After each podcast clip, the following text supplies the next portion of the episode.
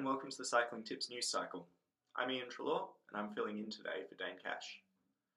The story of the day today is Egan Bernal talking Tour de France leadership. In a lengthy interview with Spanish newspaper El Pais, Egan Bernal spoke about the Team INEOS leadership conundrum that seems to await this year's tour, with both Bernal and Geraint Thomas already named as leaders, and Chris Froome also slated for the squad if his condition improves.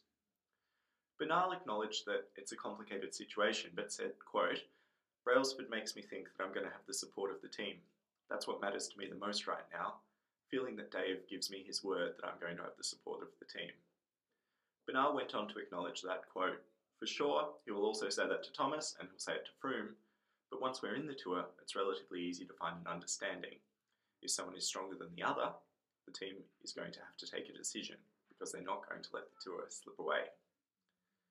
In other news, the first stage of the two point two categorised Dubai Women's Tour, the first pro-women's race to be held in the Middle East, was held in Dubai yesterday, and although it hasn't attracted a top-tier field, it's an important event symbolically in a region where women's rights, let alone women's sport, haven't necessarily been strong points.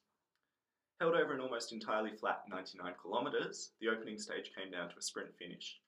High-Tech Products' Lucy Vanderhart came through with the goods. The Dubai Women's Tour will run for four stages, with the decisive third stage finishing on the steep Hatta Dam climb. The seven-stage U A E Tour, to be held next week, is an important early-season milestone for a number of riders who will use the second World Tour Tour of the season as a benchmark for their condition, where it is now, where it needs to be later in the year. Most eyes will be on Chris Froome as he makes his return to racing after a major crash last season, but Alejandro Valverde, Adam Yates, Alexey Lutsenko and Tadej Pogacar are among the other big names on the start line.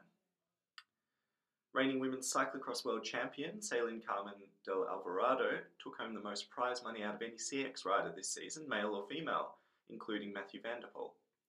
Het Laatste News calculated prize money paid throughout the season, and Alvarado's fifteen victories and seven podium finishes put her at the top of the tree, with one hundred twenty-six thousand euro in winnings. The Dutch star pointed out that starting bonuses and salary was still not equal between the genders, however, saying, quote, "For me, my prize money is higher than my wages and starting money.